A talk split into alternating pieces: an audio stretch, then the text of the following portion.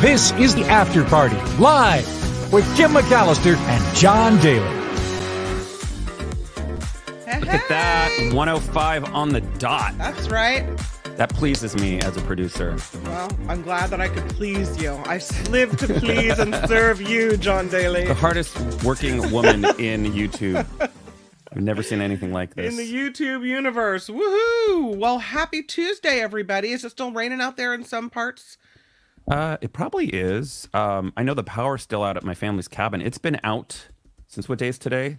Tuesday. Uh, yeah, sixth. it's been out since today is the seventh. It's been out since Sunday, and they don't think it'll be um, brought back online until tomorrow. So that's a total of what three days.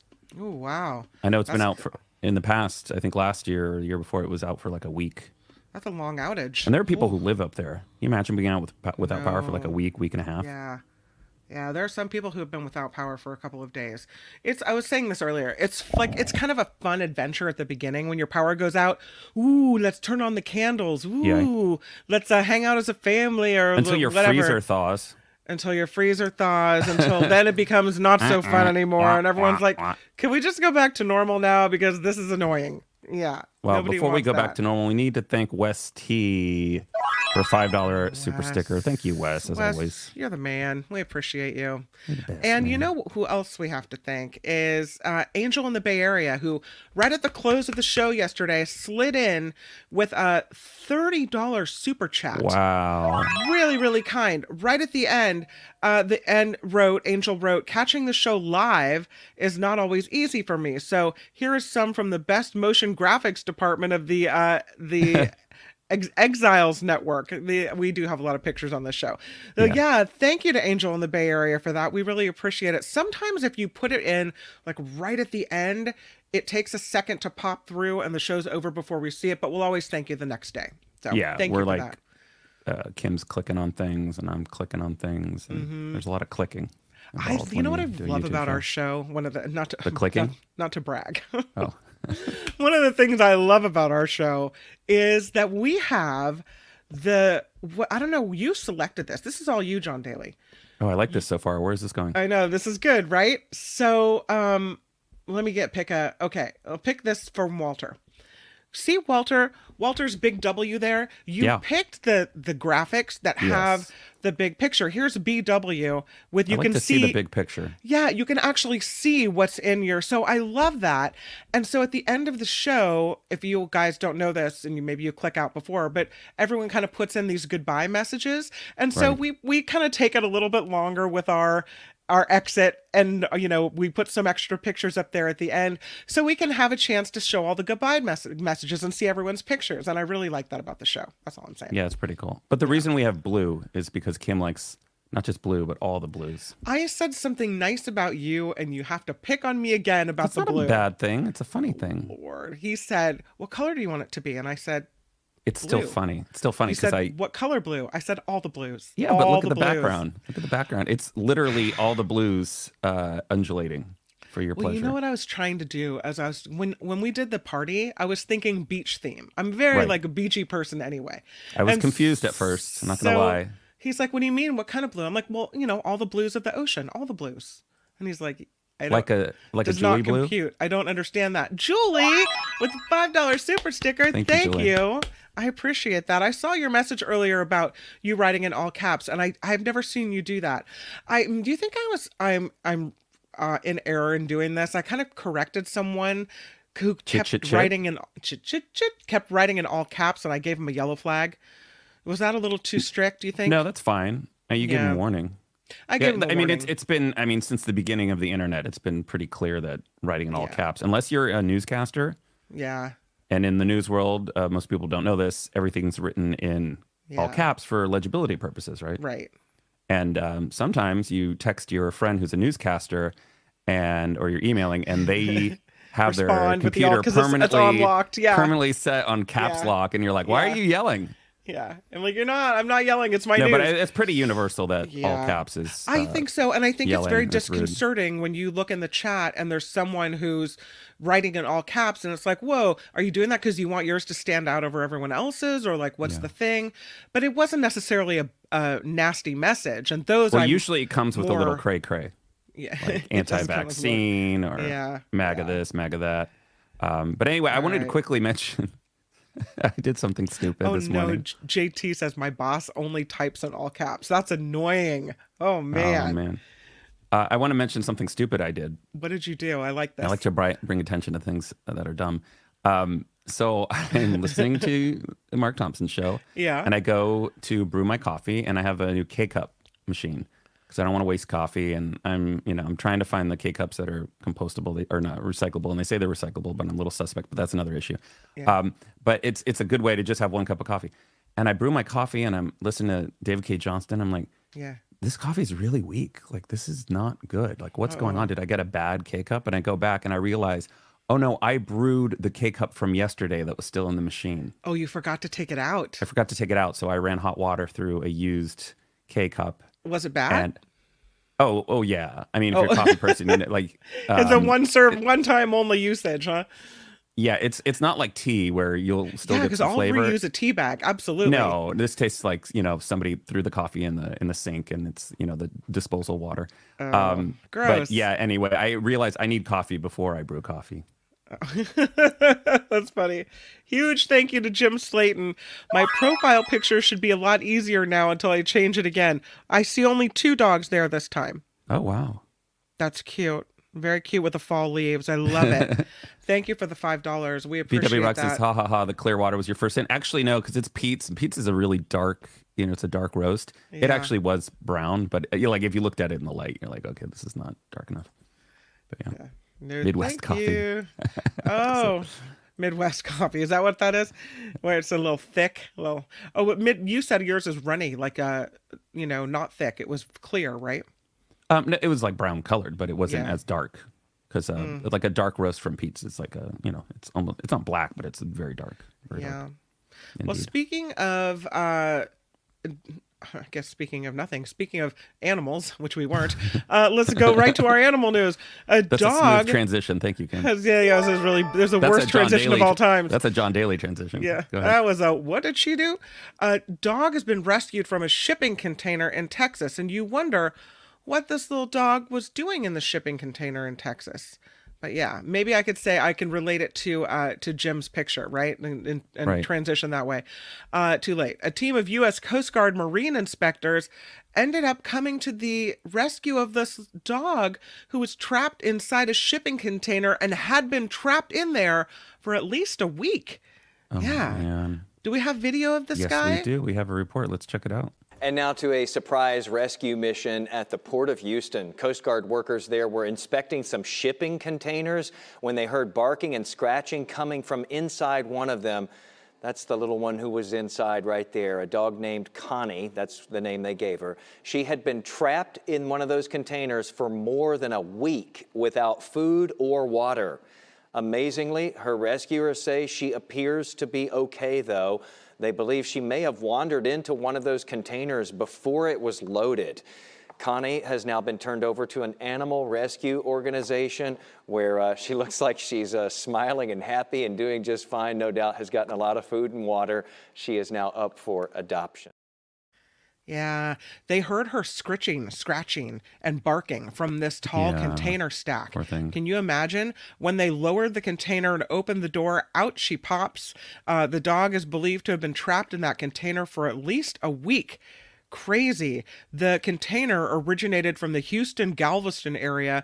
It had been filled with totaled cars that were destined to be Oh. shipped overseas. I was hoping you were going to say sausages. They couldn't know. They call her. Did they say this in the piece? They call her Connie because it's short for the container dog. Container oh, no, Connie. didn't see that. Yeah. Oh, So uh, she's placed now with Forever Changed Animal Rescue. She was underweight. They were treating her for heartworm, and they say she'll be available for adoption when she's back to health. She's a cutie Very cute. and a Um, survivor to boot. Quickly, Walter says my W is there because I don't know how to put in a picture. I think Oh. this um, the photos that are in the that show up are based on your Google profile. So if you go into your Google profile outside of YouTube and upload a photo, you know, as your profile picture, that should trans- transfer over. Yeah. I think I have that right. Maybe Um, we can do some research on it too. I don't know if there's an, a way to click on the W and then add a picture. There's a way to. Google it. There's a, Google it. yeah, I think if you just go into your, your Google profile and then go up into your, you, will see you'll see a place to put a photo. Um, this next photo or this next story is also uh, about animals, Yeah. and it is a sheep. but this sheep is caught running loose on the on the mean streets of Brooklyn. Uh-oh. That's right. Um, a sheep has a new home at a New Jersey sanctuary after being found wandering the streets of Brooklyn. The New York Police Department said on social media that the sheep was spotted running loose in a parking lot near a Costco in the Sunset Park neighborhood. Um, officers wrangled the sheep and took it to Brooklyn Animal Control. Not bad for a group of cops with no experience shepherding a sheep, police wrote. The sheep was taken to a new permanent home at Skylands Animal Sanctuary. Look at this. Look at this baby.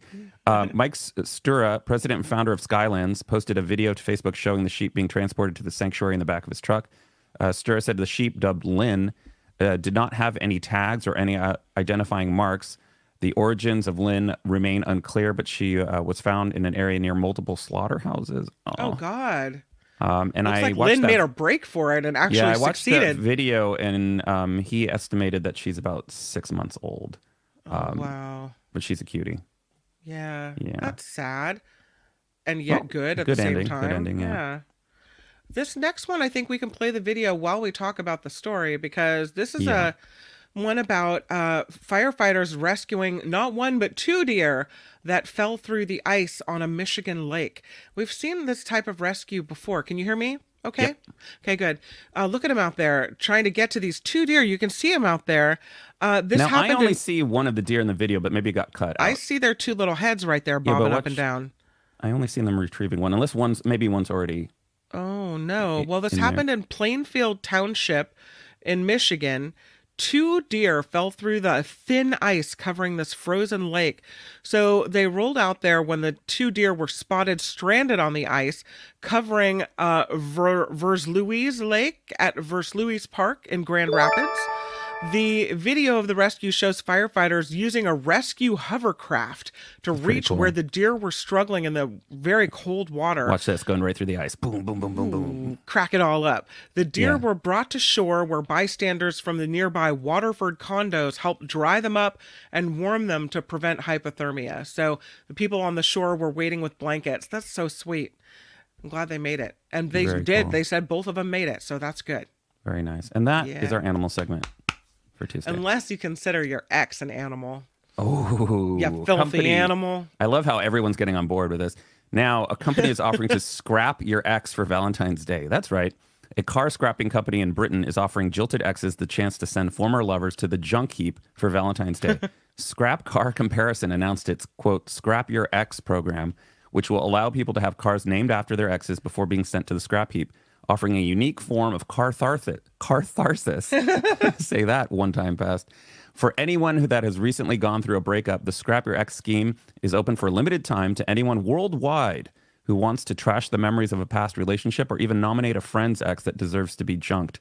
Anyone seeking to have their ex scrapped for Valentine's Day simply has to put their name in an online form and explain why their particular ex lover deserves to be uh, in the dump. Each Because he car, sucked. each car scrap, scrapped He was a cheating, lying bastard. Squash him. It will have the uh, the chosen ex's name written on the chassis, as you see on this car. The person who nominated their ex for scrapping will receive photo- photographic evidence of the deed. Unfortunately, all of us uh, will likely have been through a breakup at some point in our lives, and we realize how hard it can be to get over and move on. We hope by providing this unique form of closure, symbolically scrapping an ex will help people leave their heartbreak behind for good, according to the operations manager for Scrap Car Comparison compare uh, the car before it's smashed and after it's smashed. Imagine how angry you would have to be to buy the uh the at the cat cafe the card of with a picture of your ex to have the cat poop on it right. uh and then to buy a roach to have the roach fed at the zoo to an animal right and then to scrap to, to buy the car the old scrap metal car and have that you gotta Yes. yeah you know what whatever makes you feel better you know what? Smash. If you're in Britain, you should probably smash it with your iron rod. that's right That's right. Uh oh, world record alert. Mm, We got What's an 11 year old who has broken a world fingerboarding re- record. Fingerboarding, you ask? What the Yeah, hell what? is that? It's a Guinness World Record for the most ollies on a fingerboard in one minute. It's like this story was written in a different language. Language. I'm like, what's a fingerboard? What's an ollie? A fingerboard is like a little skateboard that you play Yeah. with with your fingers, right? Yeah. And an ollie is a skateboard trick. Right. This is what I know. So Julian of Chesapeake said he was introduced to fingerboards, miniature skateboards designed to be manipulated by the fingers by his friends, and then he found YouTube videos where people were playing with fingerboards. He said I started trying to do tricks on them, and I picked it up pretty quickly. He said I would fingerboard just about everywhere I would go at school, during lunch, at home, and even when my mom forced me to go shopping with her and my sister, there I was fingerboarding. So he decides to challenge the Guinness World Record for the most ollies on a fingerboard in one minute. The ollie is a certain trick where all four wheels of the board leave the ground and then come back down to land. Okay. So he successfully breaks the record with 128 ollies in one minute. Wow. He said he is considering taking on more fingerboarding records in the future. So he's uh, he's embarking on a new journey with his fingerboarding. Yeah. very, very cool. Congratulations, Julian. Congratulations, Julian. Uh, we all have to, you know, uh, work. Have a claim work, to fame. Yeah, work towards something, right? That's right. Um, and another uh, city in Virginia has this to claim: milk spill turns Virginia Creek almost completely white. It almost looks like snow or ice. Yeah, kind of weird. Firefighters in Virginia determined the cause of a creek turning mysteriously white. Uh, it was a clogged drain that led to an overflow of milk. The Lynchburg Fire Department said in a Facebook post that crews responded to a 911 call about the a creek near Hendricks Street, you know where that is, that turned almost completely white in color. Investigators soon determined the white color was due to waste milk from Westover Dairy Plant. Department said a clogged drain, at, uh, a line at the plant, led to the milk overflowing into a storm sewer and making its way into the creek. The clog was cleared and the overflow stopped. Firefighters wrote the the post said local and state water resources officials were informed of the incident.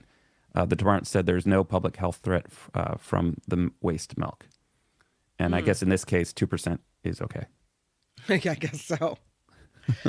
uh, you know, when somebody wins the lottery, I always hope it's somebody who really deserved it, right? Somebody Right. who either going through a tough time, didn't have a lot, or would do something really good with the money, like help And not these people others, who right? win multiple times. Come on. I know. Well, a group of school employees won. One only one million dollars to split between all these people.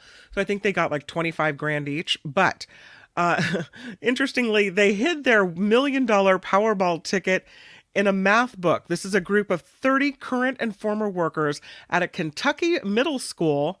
They scored a $1 million Powerball prize with numbers that they have been playing for years, and they hid the winning ticket in a math textbook.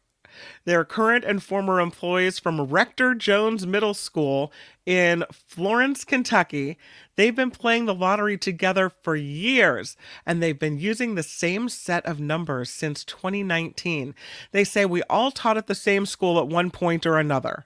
We've got counselors, administrators, special ed teachers, the school nurse is even in on it. Some have moved on or retired, but we still continue to do it, and we've remained friends for all of these years. So the group's organizer discovered the ticket for the January 27th Powerball drawing was a million dollar second prize winner and stashed it in a math book, saying, No one looks in a math book. I knew it'd be safe there.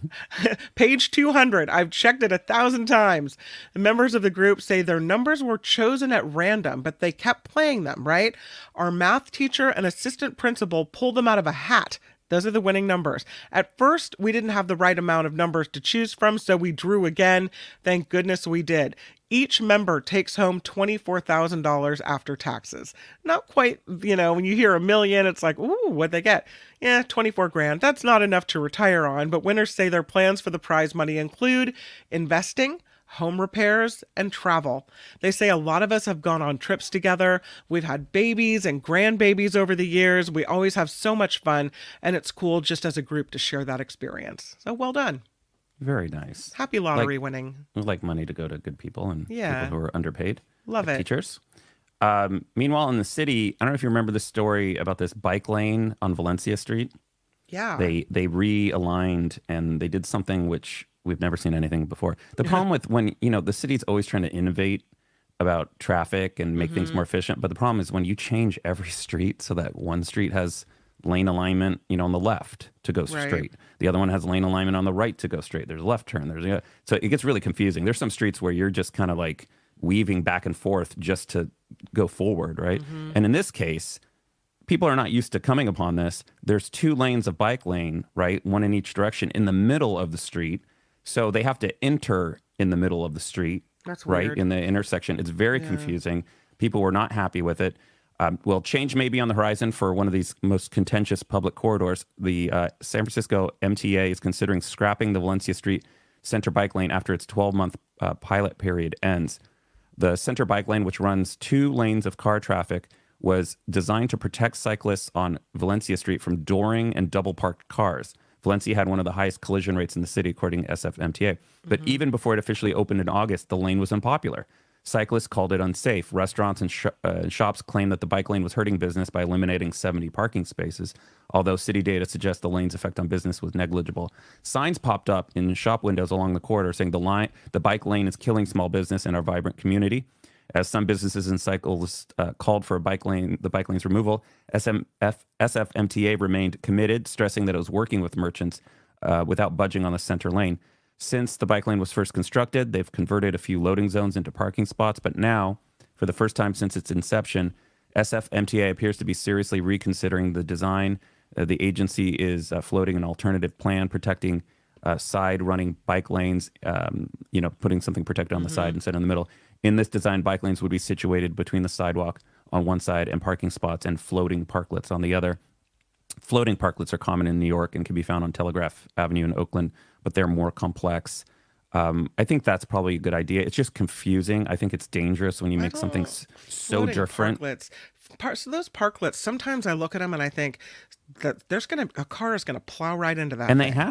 Have you know i know people that have been in a parklet um there are people have been killed in a parklet and um i won't sit in them if they're on a major street like market street like no i'm good Mm-hmm. Yeah, you Um, got to look at some of those on Broadway. I'm like, oh, I don't know if I'd be in that one. Yeah. yeah because they're they're not you know they're not constructed with to withstand that you know obviously the force of the crash They're, but, I mean, um, they're plywood, right? It's like, what do you do? part, yeah. yeah, And they're right or- in the middle of the lanes of traffic.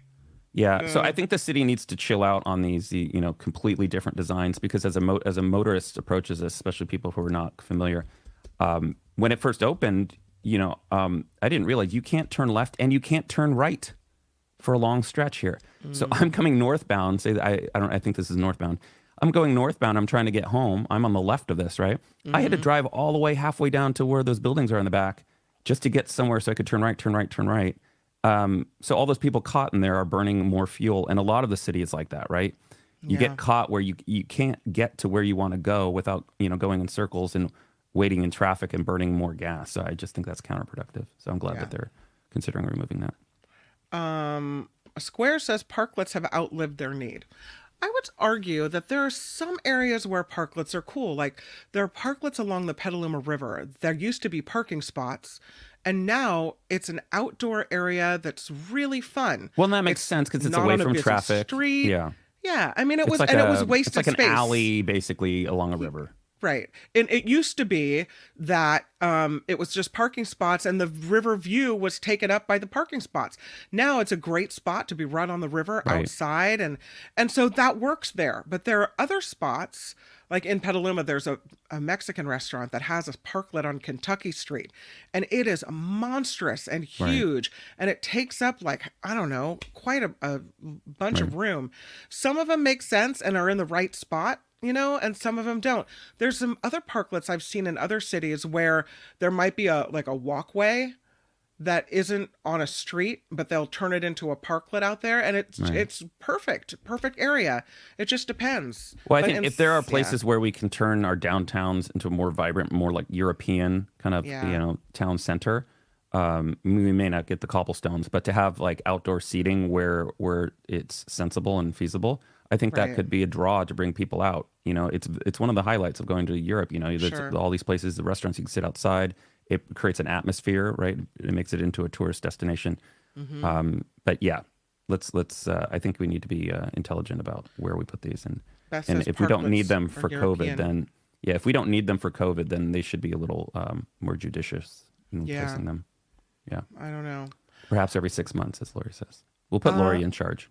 We I, I'll take that. Put her in charge. Absolutely. Let's go to these tiny, tiny, tiny tornadoes. I thought the story was pretty interesting.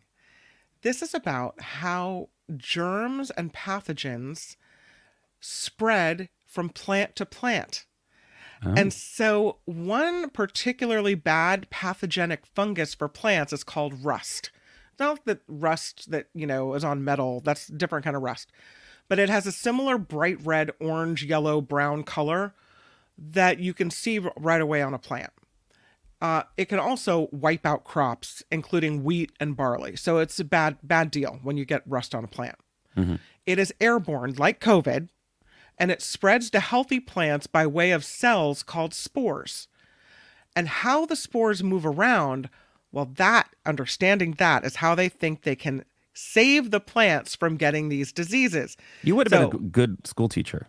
I, me? Yeah, I'm like engaged right now. I'm Oh well, I'm. This is this Mrs. is good. Mrs. McAllister. I have the right job. No, Lori's the teacher. I'm not the teacher.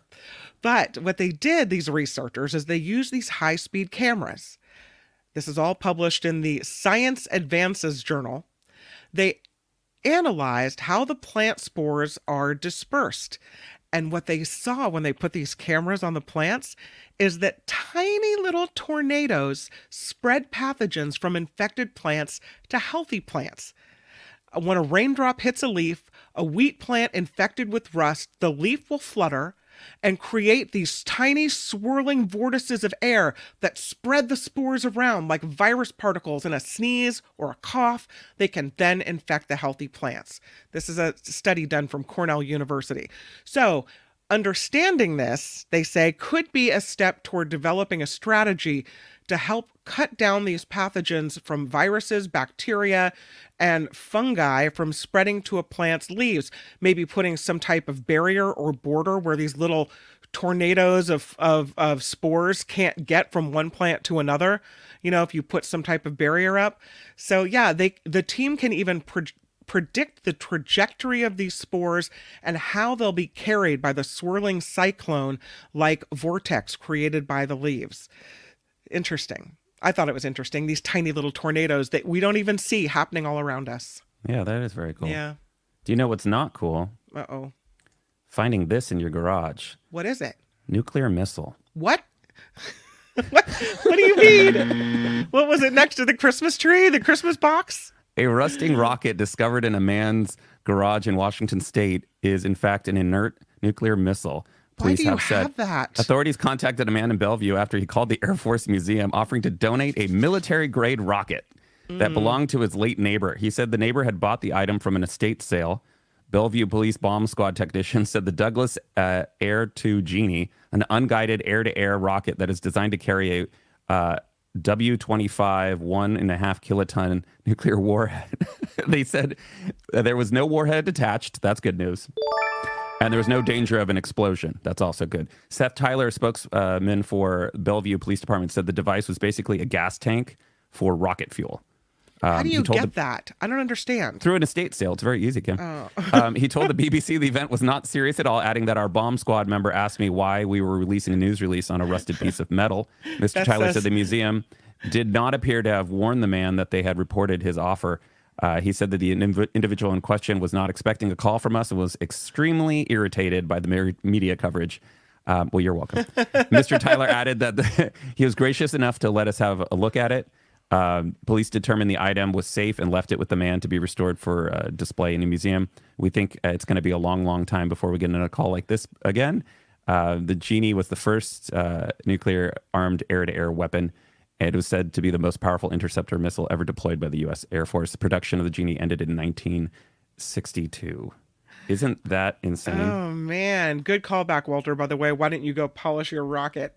Uh, yeah. Um, but it's true. Karen wants to know whose estate, really, like where. Uh, yeah, Vladimir, Yeah. like Putin's friends. Um, here's another photo you can see. the, the base. What in the world? I could see why you would be concerned if you like saw that, right? Not knowing. Oh, if you're not very expert, not- yeah. concerned. I would be like, what is happening in your garage? Yeah. I guess that'd be a great uh, Halloween display on the front lawn. Yeah, the guy's like, I offered it to give to the museum. Thanks, museum. My dad has a nuke in the garage. Really? As Miss Organic says, huh? Yeah. Well, do you want to be good and in two seconds take a break here since we're on time today? Yeah, let's do it. Let's take a break. We'll be right back. We have Travel Tuesday coming up. Stay tuned because I'm taking you on a beach tour. All the blues are coming your way. We'll be right back. Hey everybody, it's your friend Satan. Love me or hate me, the After Party Live is underwritten by our audience, and without you, this show wouldn't be possible. If you could contribute 10, 15, 20 dollars, $666, it would keep this party very, very hot and heavy. Any dollar amount is appreciated and it all adds up, isn't that the truth? The PayPal link can be found in the About section of the YouTube channel or at the bottom of the show description. I know what you're thinking. Why should I be tempted by the devil? But come on, guys, it's not like I'm asking you for your soul. A party where you don't even have to leave the house. You could be naked for all we care. The after party, live. Yeah, that's Well, somebody right. suggested that Satan sounds a little stoned. I Does guess he? That's true. He sounds That's a little right. baked. It, you know what? Well, do you want your Satan to be peppy, like upbeat, or do you want him to be kind of like slow and nefarious? I think he, I think he's got a, a humorous edge to him that I enjoy. I have to thank our ongoing contributors, Jim S. and Karen K. Huge Jim thank you S., Jim Karen S. and K. Karen K. for supporting the After Party Live. We really appreciate you. Wes Theory, $5 super sticker, always coming through for us. Wes, thank you so much. We really appreciate it. Julie slapping down a $5 super sticker. Thank you for being here with, and, and participating in the show, Julie, and thank you for the, the contribution. Jim Slayton, again, $5. My profile picture should be a lot easier now until I change it again. Well, thank you, Jim. We appreciate it. We are that. small show, small budget, Yeah. so every contribution is a big portion of our um, revenue to make this work. So Very, thank very you cool. to each and every one of you. Yay. So do you want to do what do you want to do? Go back to the stories for a while or travel Tuesday or what do you what's your plan of action? Why don't we uh, go to Travel Tuesday and Mm-hmm. then uh, continue? If we uh, get through that, then continue on. I like it. Tell me about Jamaica and the Bahamas. Well, but first, Oh. It's Travel Tuesday. Oh. Don't forget about me, Kim. I'm going to take you on a tour of beaches. It's going to be great. Gonna bypass you mockingbird, you little sweetheart. How dare you, Kim? We'll talk later. okay. So our first story is uh, about Jamaica. Uh, And you remember there was a travel warning about Jamaica and the Bahamas, right? So Jamaica and the Bahamas have both responded to the U.S. travel advisories uh, that were issued by the State Department, noting increased crime in both countries. The Jamaica Tourist Board said the crime rate against visitors to Jamaica remains extremely low at 0.01 percent.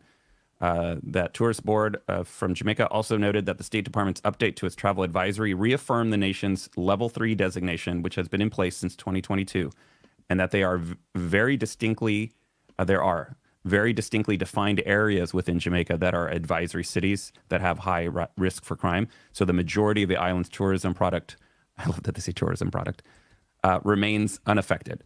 The island consistently ranks among the top destinations for international travel, welcoming 4.1 million visitors last year, including 2.1 million from the United States. Visitors can continue to come with confidence to enjoy all that Jamaica has to offer. I could see how they, you know, you know, they're concerned because it's their livelihood.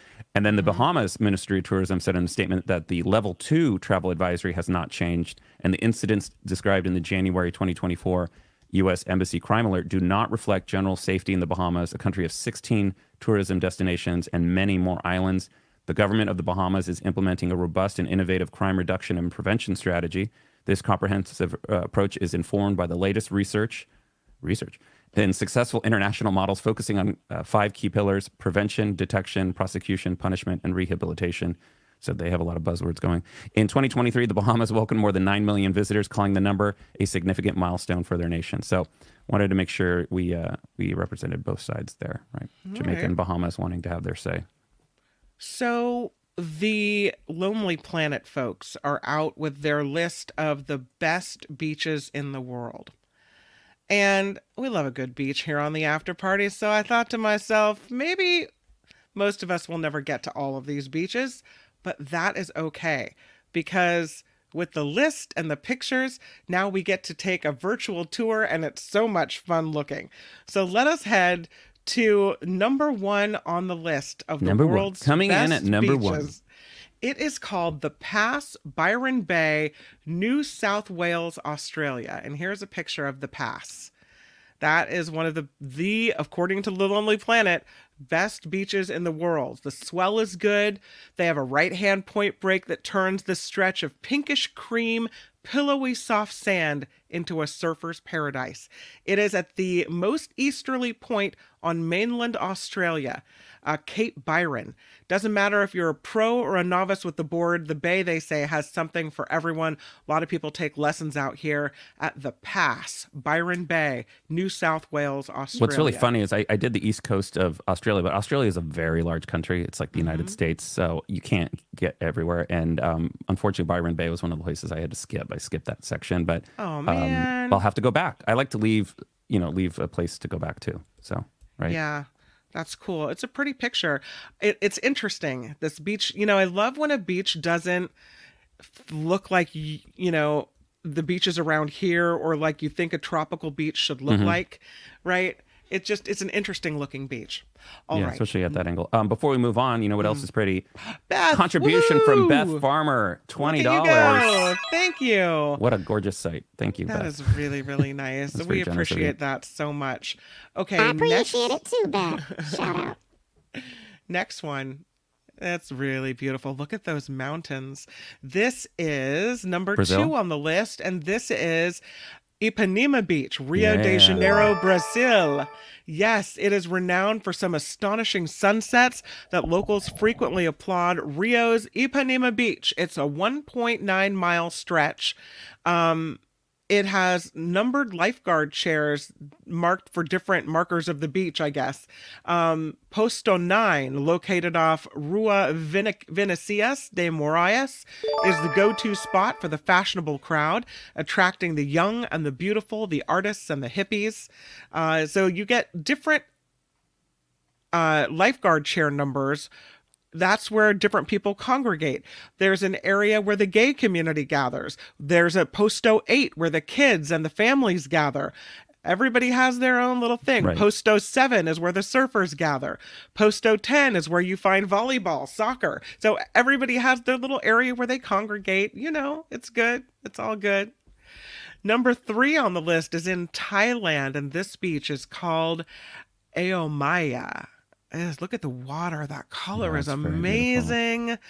Oh, so fun. It is only 49 feet wide and 820 feet long. Ao Maya is a slip of a beach hidden by limestone cliffs. Um, it was used, though, in the setting for the movie The Beach in 2000, starring oh, Leonardo this is near. DiCaprio. This is near where I stayed. Actually, we were going Mm. to go. We were on a boat trip to go around here, um, but the water was too rough, so they were not able to take us to that beach. the movie made this tiny little beach so popular Yeah. that 6,000 tourists a day traipse through Ao Maya. Yeah. And the influx led to a buildup of trash, damage Yep. to plants and coral, Yeah. destruction of wildlife. So they closed down the bay in 2018. They hoped it would recover. It had to stay closed until 2022. Now it has reopened, better infrastructure, better protections. Um, swimming here is prohibited, though knee high wading is allowed.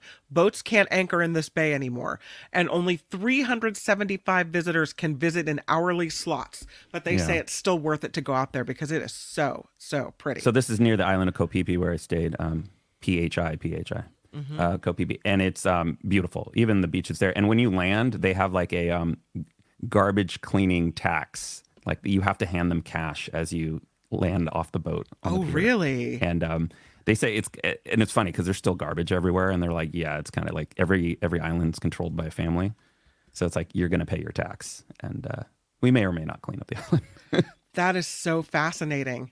So they right when you get off the plane, or when you walk Oh out no, to the when beach, you're off or the boat. So we were going from the mainland, and you arrive Oh. there. Everyone has to hand over cash to So interesting. for the All right. cleaning, the cleaning fee. It's kind of like Airbnb, where they charge you, but they don't actually clean. Yeah. Uh, before we move on to the next beach, we need to thank Luis. Luis! Five dollars. I vote for Big Beach and Big Beach and Little Beach. Yeah, Makena on mine. My sister got married at those beaches. So beautiful. Little, they can be a little rough. Um, and they had some shark sightings out at Big Beach, I think. But yeah, definitely worth going out there to to Maui on the um, Kihei Wailea side. Very, very beautiful. Thank you, Luis. Thank you very much for the contribution. This is Mnemba Island, Zanzibar, Tan- Tanzania. Uh, they they say after a few action-packed days on safari in mainland Tanzania, Mnemba Island acts as the perfect retreat, only accessible to guests uh, of the And Beyond Resort, which sleeps 23. This gorgeous white sand beach is like your personal coastal paradise. So indulge in long walks, enjoy some of the best scuba diving and snorkeling around, but you've got to stay at that resort. We'll probably Oh, never do it, so we have to enjoy the picture instead. And Yeah. there it is, right? There you go. Um, the next one, number five, is in Greece. It's Sarah Sarakiniko on Milos. So here is this beach, this Greek beach. Wow. Ooh, look at that. That is so interesting. Again, not like a beach that I would ever have imagined or pictured. How beautiful is that stone? This is, uh, again, Sarakiniko Beach. They say you'll need to bring all your supplies here because a set of sun bleached volcanic rock that dips into the small, deep turquoise stretch of the Aegean Sea. The arresting views and cooling waters make up, make up for having to rough it. Centuries of wave and wind erosion make the rock formations at the beach dip and arch, creating caves to explore and alabaster cliffs to jump off of. Oh man, take me there. Vacation. Yeah, It is Karen ranked- saying thanks for taking us on this trip, Kim and John. Refreshing. Isn't it nice? Uh, ranked among the best loved beaches in Greece. It's we're we're going here virtually at a perfect time as it rains and storms and is gray outside here, right in California. So yeah, all right, I'll go on. That those were the top five, but I'll throw a couple more in here. This is Chesterman Beach, Tofino, Vancouver Island, British Columbia, in Canada and here it is. That's pretty good. Um, they say a lot of people come there to surf, but the views will take your breath away from misty mornings where the fog comes off the soft sand to fiery skies in the evening as the sun dips below the cedar trees. You could really spend all day there. I could. I could absolutely spend all day there. Number seven is Cabo San Juan del Guia. This is in Parque Nacional Natural Tayrona, Colombia. There you go. Oh, yeah, that's nice. That almost looks Right? fake. Ringed by the rainforest, the golden sands and coconut palms of Colombia's Caribbean coast are picture perfect, especially Cab- Cabo San Juan del Guia, G U I A. It's located in a national park that stretches along the coast from Taganga near Santa Marta to the mouth of Rio Piedras, 22 miles east, covers about nearly 30,000 acres, and uh, it is a very coral rich sea area. They say it's a little bit of a hike to get to this set. Um, this area right here that we're looking at. Um, it's enclosed by rocky outcrops, but they say it's well worth it. It's popular with locals and tourists. And if you want to wake up to the incredible view, you can rent a hammock or a tent or one of the very few cabins surrounding the beach. They're rented on a first come, first served basis, so you've got to arrive early, especially in the high season, which is December and January. It is like a painting. So beautiful. Oh man, love it. Very nice. I'll stop there. Otherwise, I could go on and on because the list goes on and on. I mean, Because the next Kim one wants is all the beaches in All- as well as all the blues. all the blues, all the beaches. But yeah, this is Lonely Planet's best uh, list of best beaches. If you're interested, oh, I might have to just show you one more. Oh my God, it's so pretty. We'll skip a couple and we'll go to number 11 on the list. Coming in at number 11. Coming in at number 11, I have to show you one more. Punta Rata Beach, Brela Makarska Riviera. This one is in Croatia. I've never been to Croatia. I think It's you beautiful. have. Yeah. When I think of Croatia, I don't necessarily think of a beach that looks like this. Yeah, and most of their beaches moly. are jagged. Most of their beaches are oh. jagged and like Oh. sharp rock. So when you find a beach that's, you know, presentable, it's I'm telling rare. you, like, what a dream. Yeah. It's like, is that even real? Yes. Yes. yeah, see how the rock there in the back is kind of like it's a, it's a jagged stone, Yeah. Mm. light stone. Like that's what most of the coastline is like. Uh, but there are islands which um, I've heard are really really nice. They're kind of like party islands, and I Mm-hmm. had to pick and choose where I went to, so I didn't go there. But um, you know who's probably been there? Hmm. Meet this seventy nine year old. Oh, Get her up there. Um, her name is Louisa Yu, and uh, she has achieved her goal of traveling to every country in the world. And she told Go- Good Morning America, it's been a dream come true. wow. Louisa Yu says that ever since she was a young girl in the Philippines, she's always dreamed of traveling. When I went to the movies, I saw this beautiful backdrop about the scenery, nature, the rivers, the mountains, and it fascinated me. That's why I always thought someday I will go to these places and travel. Yeah. Uh, she said she came to the U.S. as an exchange student when she was 23 and began traveling um, when she could. Uh, I started in the U.S. because of my status. I couldn't go out of the country, so I decided to take a Greyhound bus and tour the United States. Greyhound was the best because you could just hop in, and then the next day you're in a different state. After working in the medical technology field, you embraced a second career as a travel agent, so she would have more flexibility to take time off. For the past five decades, she's traveled everywhere that she could, from European countries like Italy to Asian countries like Thailand, and further to African countries such as Libya and Middle Eastern countries like Iran. Uh, eventually, she says uh, she decided she wanted to visit all 193 countries that are a member of the United Nations. Uh, even though some places were considered dangerous, I said, I think I can do this. I want to see these places with my own eyes because there's a lot of history and culture that happened here. Uh, she said of her motivation. Uh, they they said you're going to have to come to Serbia because uh, we will be flying. You will be very close to, and we're going to celebrate your last country. She recounted. Um, little did I know that when I arrived, they were already um, having all these preparations for me. It was a big surprise. Oh, that's cool. So her last country was Serbia. Uh, Nomad Mania recognized you as one of the two people from the Philippines to become a UN master, someone who has traveled to all 193 countries. I didn't know that was a thing, a UN master. Uh, after visiting so many countries and meeting countless people along the way, many of whom have become her friends, you said she's learned we're all more similar than you might think. And that's what I learned as well. Um, I have seen th- things from different people, their lives and their cultures. I've learned a lot, and I find that everybody is like us. They have a dream for a better job and a better opportunity, and uh, most of them are very, very kind and very helpful. For anyone else who dreams of traveling, you encourages them to take the leap. I always, t- I always tell people, don't be afraid, go out and travel. Don't wait for anybody because if the opportunity comes, it might never happen again. Just be yourself, and also, if there's a will, there's a way. Nothing's going to be impossible. You just have to go out there. I love that picture of her. That's beautiful. Isn't that cool? Yeah. Um, you know what's f- crazy is for all the traveling I've done, I've realized I'm so far behind her because I think I lost count. I need to go back and count my countries. I'm somewhere between 50 and 60 countries, but there's 193. So it's, it's so exhausting, Kim.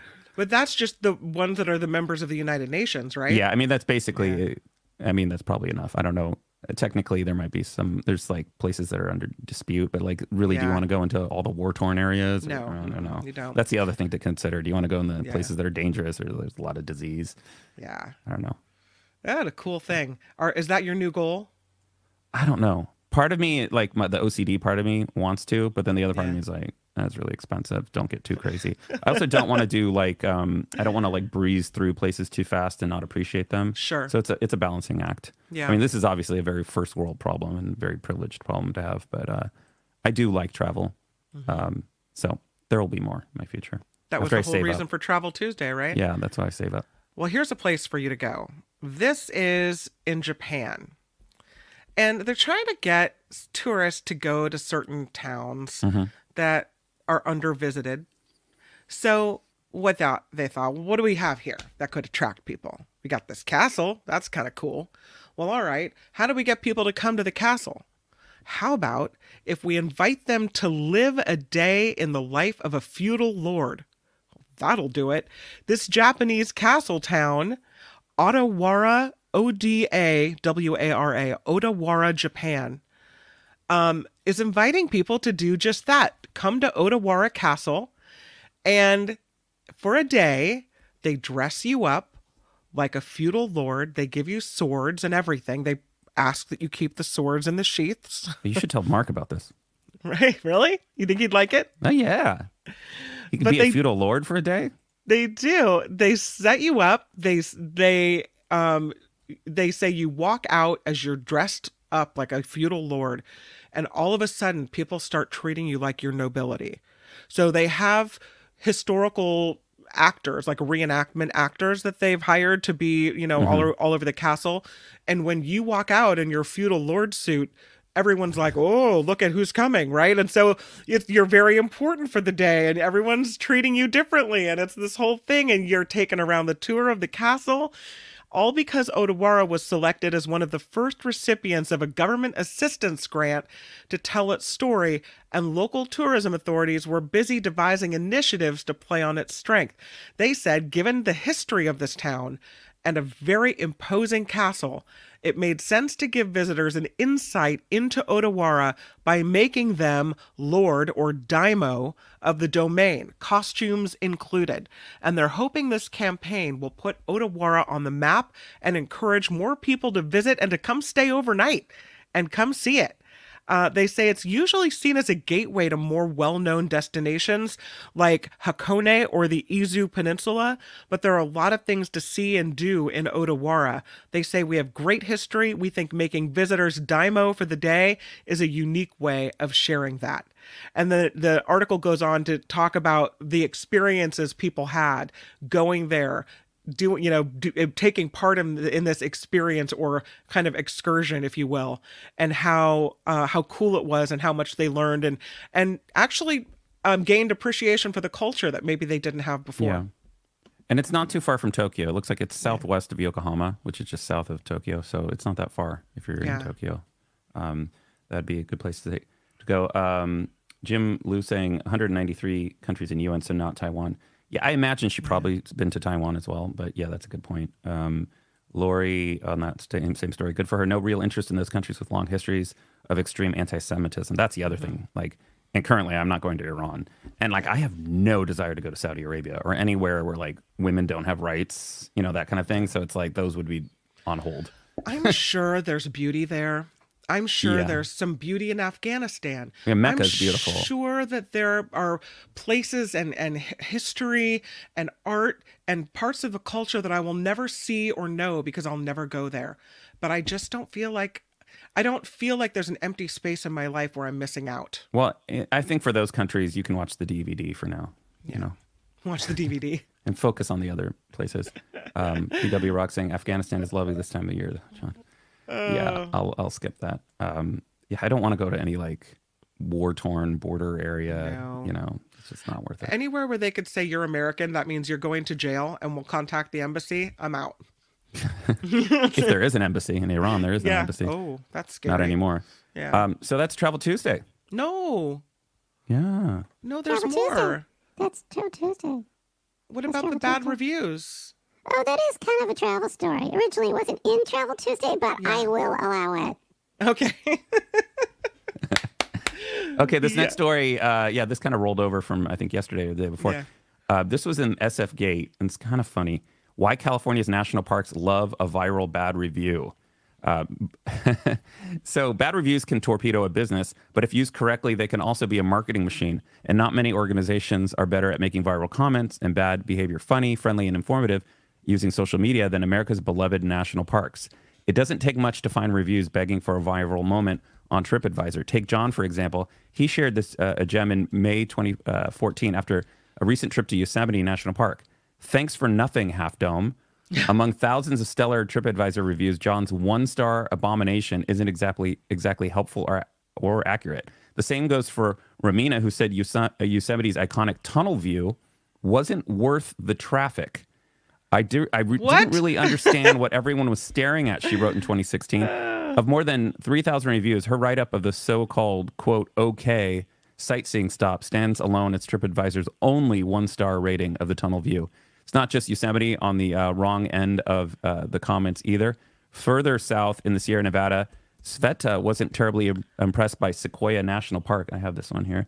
Um, this place stinks like a urinal and is super Oh. crowded. TripAdvisor user, uh, user another one said, had similar thoughts about the less visited Pinnacles National uh, Park, uh, saying uh, this is a bad blemish on the national park brand and reminds me how everyone now gets a participation participation trophy. Seriously, there are nicer parks in the Peninsula Open Space District. Yeah. Um, check that one. out. Joshua Tree National Park. Uh, dang, those are some really ugly trees, or those are some ugly trees," said one reviewer, giving the star, uh, giving the park just three stars. Beauty's in eye in the uh, in the eye of the beholder, of course. Um, here's that other one. This is a bad blemish on the national park brand. Reminds me how everyone now gets a participation trophy. That doesn't look bad to me. That looks pretty. right? Yeah. I Um, I saw one that someone was complaining that um there's bugs. Yeah, because it's a park and you're outside. There's Right. bugs. Yeah. The other thing at Joshua Tree, the question they get, um, number, the number one question they get is, "Where's the tree?" There is Oh. no the tree. There's right. They're lots all over of the them. place. Yeah. Yeah, if anything, we can point people to where the tallest Joshua tree is. For the record, the tallest Joshua tree in the park is about 40 feet tall. It's nicknamed the Barber Pole. Um, quote, we kind of incorporate that in our understanding of how beauty is in the eye of the beholder and how things can change, especially if you come to Joshua Tree for the first time and you've not seen anything like it in your life before. Mm. Um, have you seen these? I like these. Some this Mm-hmm. artist uh, makes these like national park style uh, posters with the bad reviews. Yeah. So this one is on the left is Golden Gate National Recreation Area, and it just says only fog. And then the Arches National Park on the right here, it says no, looks nothing like the license plate. These were real complaints that Yeah. people put on the website. Yeah, that they turned It's only fog. Yeah. It doesn't look anything like the license plate. Yeah. oh, okay. So that's that's funny. So that's in F- Oh. SF Gate if you want to read that. And um, that list of beaches you had, that was lonelyplanet.com. That was right? Lonely want- Planet. Mhm. If people want to go back and look at the whole list.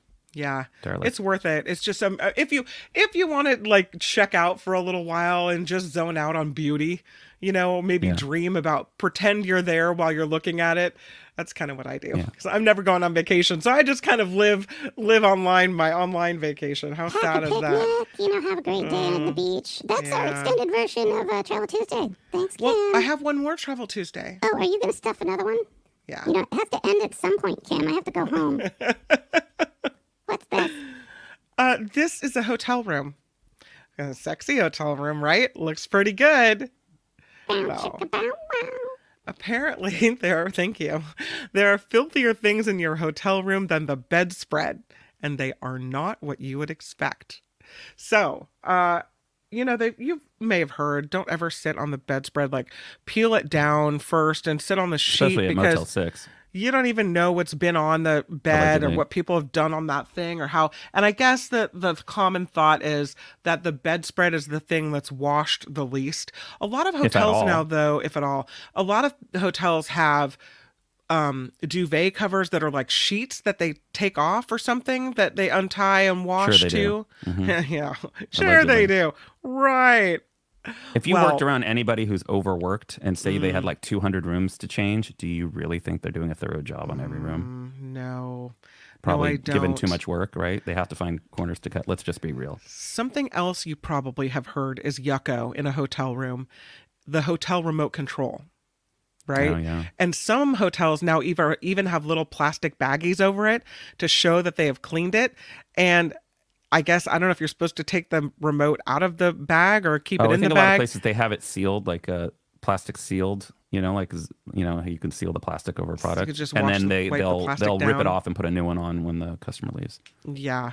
In theory, Um, I don't really watch a lot of TV when I'm in a hotel room. Yeah. Usually I'm just kind of in the room to sleep or maybe, Same. you know, maybe we have room service, but we don't watch a lot of TV. We kind of have uh, family time in the hotel. But right? um lamp switches they say. And that's another thing. I don't usually think of it. I just reach over and turn on the light turn off the Yeah. light whatever. But lamp switches they say maybe those those things aren't cleaned often either um, the coffee pot in the hotel room. They say it can be really gross because you don't know when the last time they cleaned it is. Not just the pot Never. itself, but the filter where the ground coffee and the water is going can have mold in there. So they advise if you still want to brew yourself a cup of coffee, but you don't want to worry about how filthy the machine might be, they have a hack you can prepare before leaving home. Take a kitchen sponge, fill it with soap and let it dry out. Then cut it in pieces and just bring one of those pieces with you so you can resaturate it, right? Then the soap comes out. It'll be a lot of soapy. You can clean the glasses in your room. You can clean the coffee pot in your room if you want to. Something else. After reading this, I don't think I'll ever use the ice bucket again. All the high touch surfaces in the hotel rooms with Clorox. Yeah, me too. Thank you. I agree. Thank you, Heather. Um, this one is gross. Listen to this, Heather. I'm telling you what. They say don't use the ice bucket ever because people use them to vomit in all the time Mm. and they aren't necessarily being Winning. cleaned. Like, who cleans the ice bucket? So, if you're going to use the ice bucket, use the plastic liner bag provided by the hotel or thoroughly wash it out with that little sponge you just brought from home because, ew. I don't know why I visualized Charlie Sheen, but I did for some reason. Uh, Did you? Tiger Blood winning. yeah. Uh, so you know, think about your hotel when you go walk in there and you think, "Oh, this is a really nice room. What's dirty?" And reconsider using the ice bucket. John all I Watson says, say. I was in a hotel in Mexico City, which turned out the locals uh, turned out the locals called the Love Hotel. Some of the rooms came with their own jacuzzis and had stripper poles. Oh well. Speaking of Charlie Sheen, That's called Germ City, is what that's called. The Love Hotel, Germ City. Bow, And bow, wow. thus concludes Travel Tuesday. Aw. Mockingbird? Yes, uh, Travel Tuesday is now adjourned. thank you, Mockingbird. Nice. Want to move on to the bar scene? Um, oh yeah. Yeah, we're we're almost out of time. That's why I usually keep the travel stories to four. But you know what? Oh, Kim gets very excited and she shoves us extra And stories. But we my- love them. They're my- good. My beach thing went long. I'm sorry. Yeah, I just didn't got so say, I excited didn't want to about say the that. beach. You know, I didn't- yeah. Um, the bar. We'll just do this quickly. The bar scene Maybe dying. Gen Z wants to drink their wine at home, not as uh, not just Yeah. staying at home getting baked. You know, um, could drinking at home become the new night out at the bar? A new survey finds that two in three Gen Z wine enthusiasts opt for the comfort of their homes when it comes to drinking. The poll of 2,000 American adults between 21 and 26, I wouldn't really call them adults, finds that those who enjoy wine, uh, only 23% would choose to go to a bar, and only 18% would opt for drinking at some sort of uh, live event. For Gen Z wine enthusiasts, having a glass is an opportunity to be social, as hanging out with friends tops the list of activities they prefer to partake in while drinking. That's 64%, while 46% um, enjoy a glass on a date. Results also show that young wine drinkers prefer to drink with friends, 72%, rather than their partner, 49%. um, on their own, 46% of those who enjoy wine also enjoy a nice drink with their meal, compared to just 37% of respondents who have a different alcohol preference. What inspires Gen Z to raise a glass?